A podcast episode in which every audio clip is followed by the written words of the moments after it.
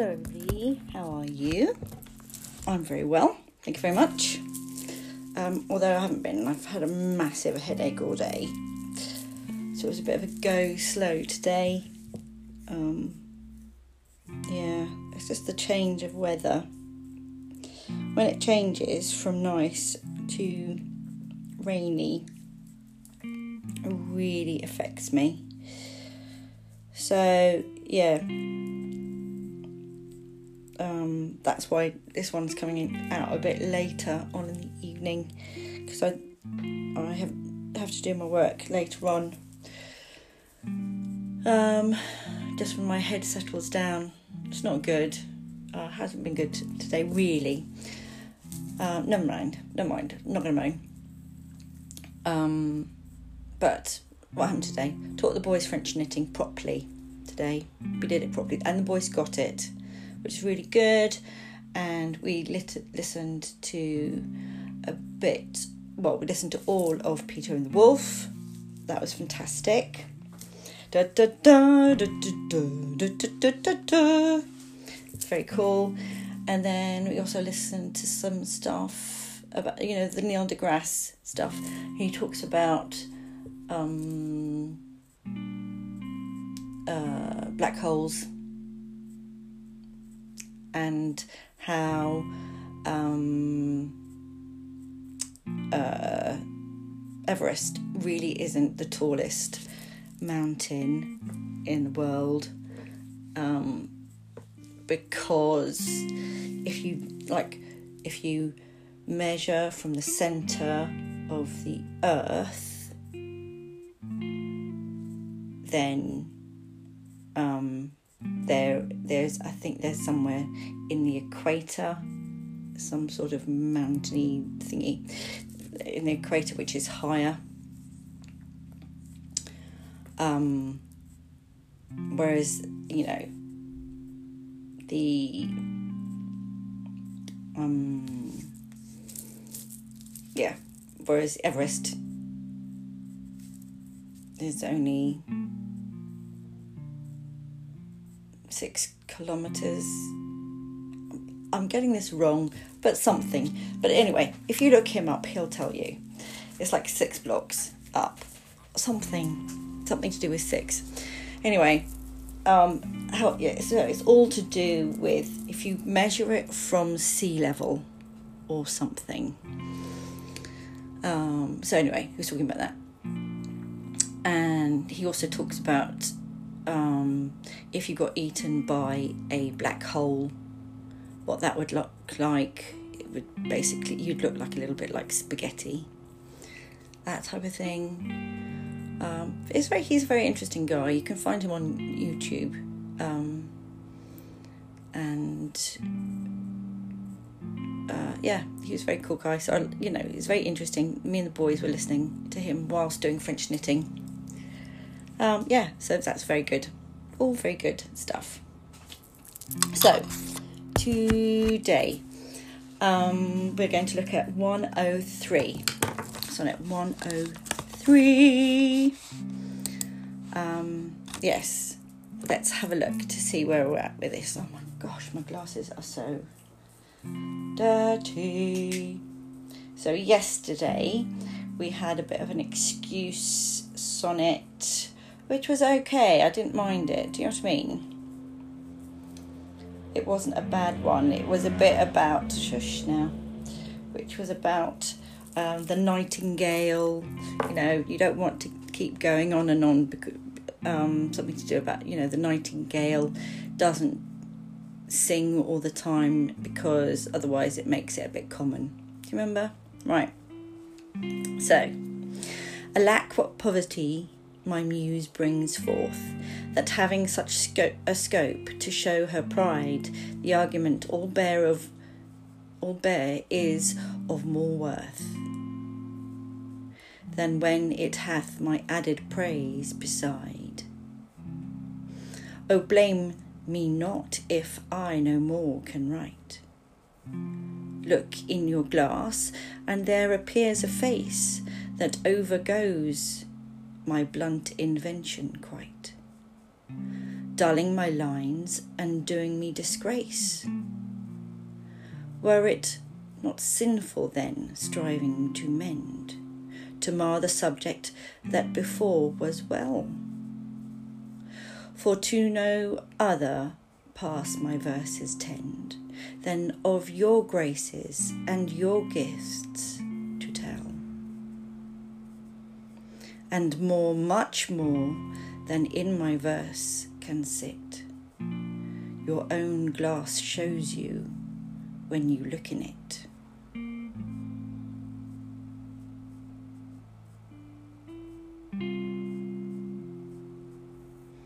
So let's have a look to see what this is talking about. Oh, come on, chair. All right.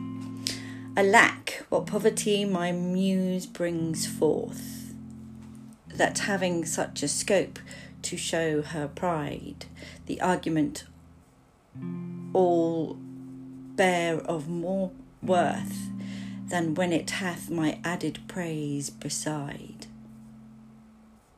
Alas, I'm a poor poet, since even with such a great subject to write about, you, the subject is worth more by itself than with my praise added to it. Um, oh, blame not me. No, oh, blame me not if I can no more write. Don't blame me if I can't write any more. Look in your glass, and there appears a face that overgoes my blunt invention quite, dulling my lines and doing me disgrace.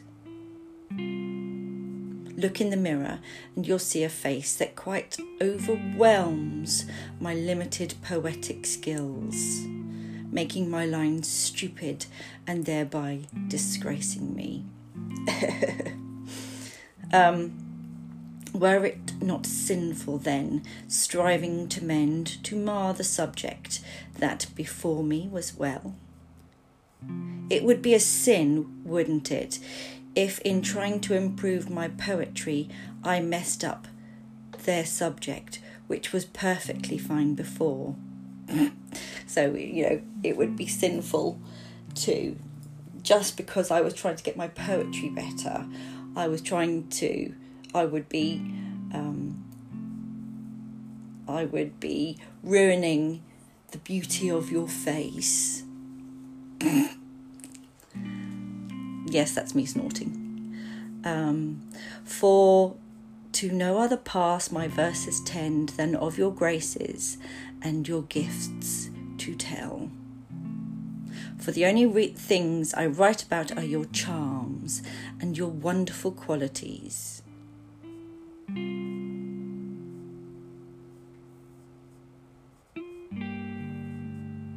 Um, um,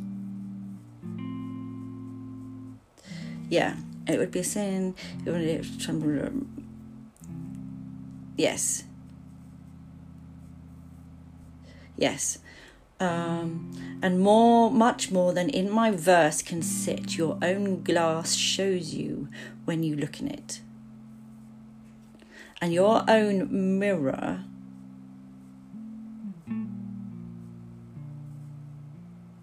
shows you far more, far, far more of these than I can f- possibly fit into your into my poetry. Oh, and so um, for the only things I can write about you are your charms and your wonderful qualities, and your own mirror will show you far, far more of these than I can possibly. So yes, so your mirror is going to more likely to show um, far more of the things that um, of these of far more beautiful things, but also far more things.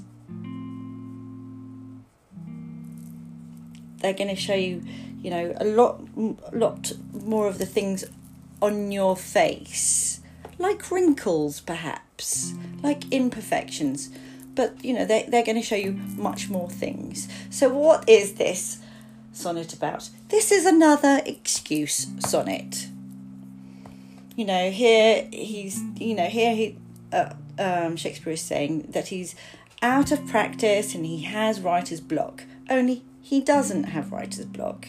He he's saying that he feels intimidated by the beauty of fair, the fair youth.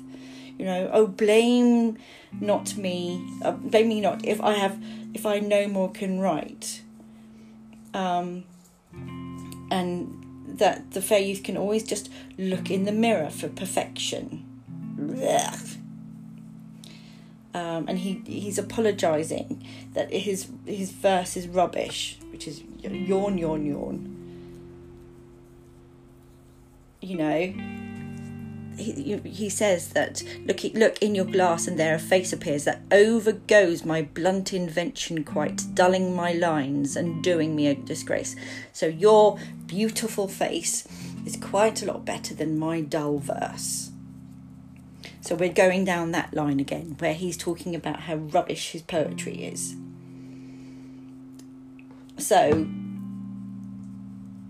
this is you know complete contradiction. As shakespeare is well aware of his talent. So you know if there was another rival poet we'd be totally aware of how fantastic his poetry is because he'd be telling us. Um, so he's well aware of his talent um, especially i have to say in comparison to the fair youth's virtue and faithfulness, let us say.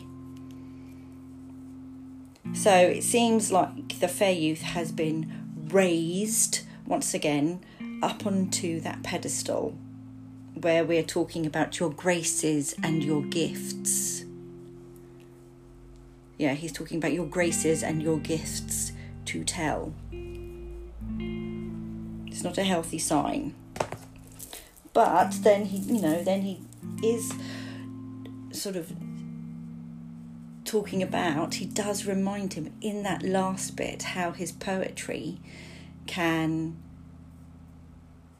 talk, you know, talk about his beauty, whereas in the mirror, the mirror just the mirror shows him every the fair youth everything Whereas he talks about his graces and his gifts, where his um, where his own glass shows you more, much more. So it kind of reminds him exactly what he what he's going to get in his own in his own mirror. It's clever. It's very clever.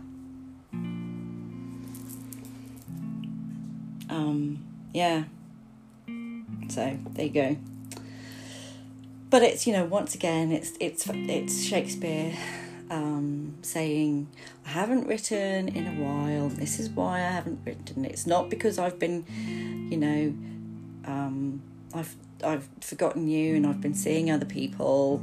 Um, it's because I've had writer's block because you're so gorgeous.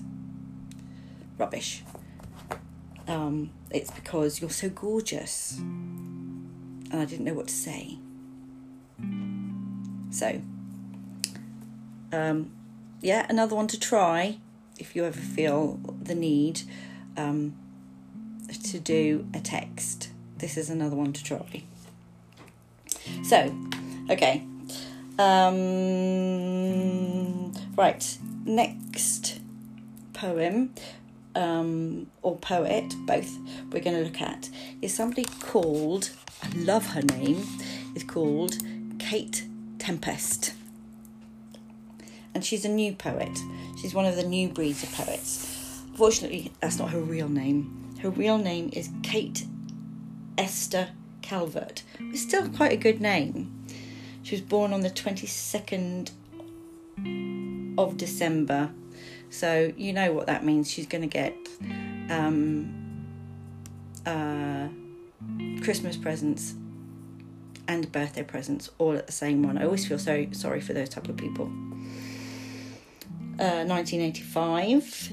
Um, so she's an English spoken uh, English spoken word performer, a poet, recording artist, a novelist, and playwright. So she's busy, busy woman. She went to stage school, jazz hands. Um, so yeah, she went to this Brit school. Um, she won the 2013 Ted Hughes Award for Brand New Ancient Ancients, which is actually the poem that I'm going to read you. I don't think I've read you a Ted Hughes poem. I'll do that tomorrow. Um, and she's got this brilliant album. Not as sounds like I've read, I've heard it. I haven't, but it's called "Let Them Eat Chaos." Oh, what an amazing title! That's a fantastic title.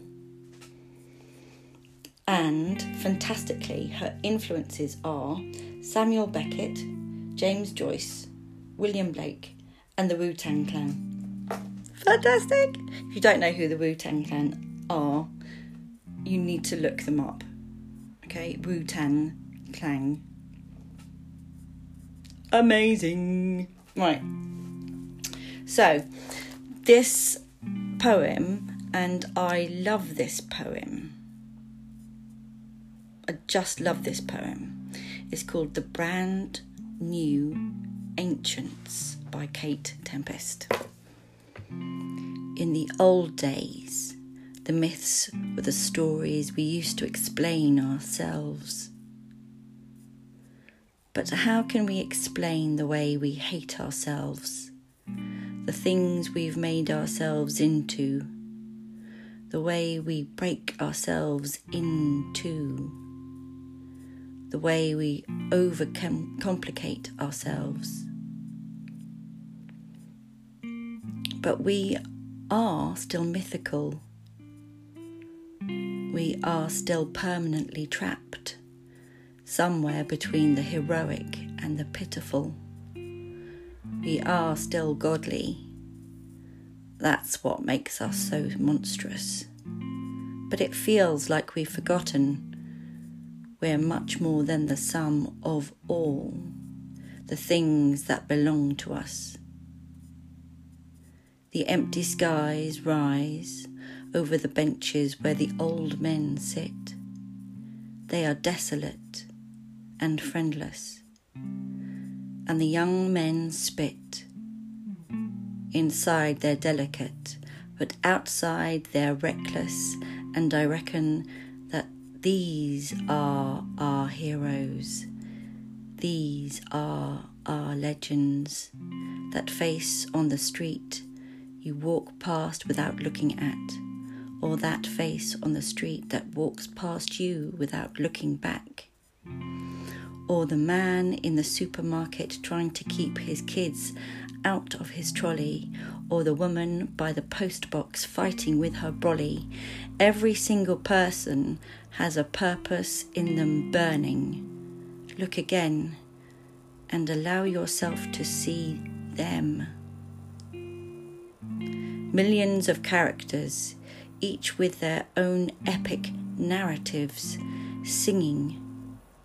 It's hard Oh, my computer's just died. Hang on, hang on, hang on, hang on. I'm going to start again because my computer has just died, which is just. Ah! Wait. Right, I'm going to start again. Right. In the old days, the myths were the stories we used to explain ourselves. But how can we explain the way we hate ourselves? The things we've made ourselves into, the way we break ourselves into, the way we overcomplicate ourselves. But we are still mythical. We are still permanently trapped somewhere between the heroic and the pitiful. We are still godly. That's what makes us so monstrous. But it feels like we've forgotten we're much more than the sum of all the things that belong to us. The empty skies rise over the benches where the old men sit. They are desolate and friendless, and the young men spit. Inside they're delicate, but outside they're reckless, and I reckon that these are our heroes, these are our legends. That face on the street that you walk past without looking at or that face on the street that walks past you without looking back, or the man in the supermarket trying to keep his kids out of his trolley, or the woman by the postbox fighting with her brolly.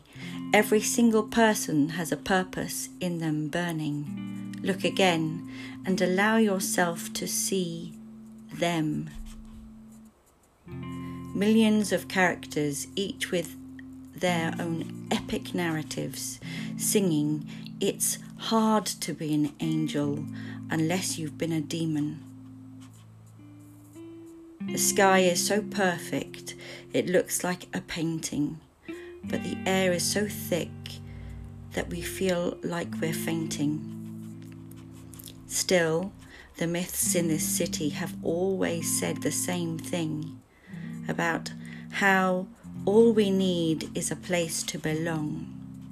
How all we need is to know what's right from what's wrong, and how all we need is to struggle to find out for ourselves which side we are on.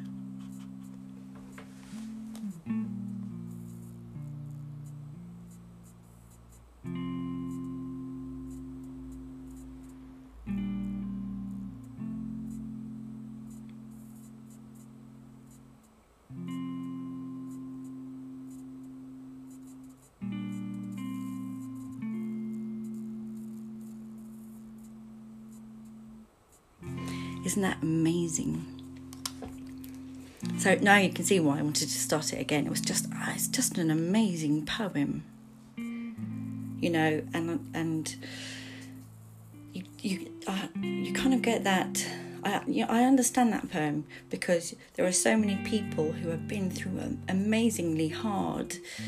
Um, and difficult situations in life, and you look at them, and they have that kind of knowing and that understanding of themselves, and that strength, that inner strength. And I can understand what that means, you know, that kind of mythical, heroic um, being. You know, and it's hard, it is hard, isn't it? So I like that. I really like that. I think that's a really great poem. Really do. I think that's really clever. I think that's one of my favourites that I've discovered doing this.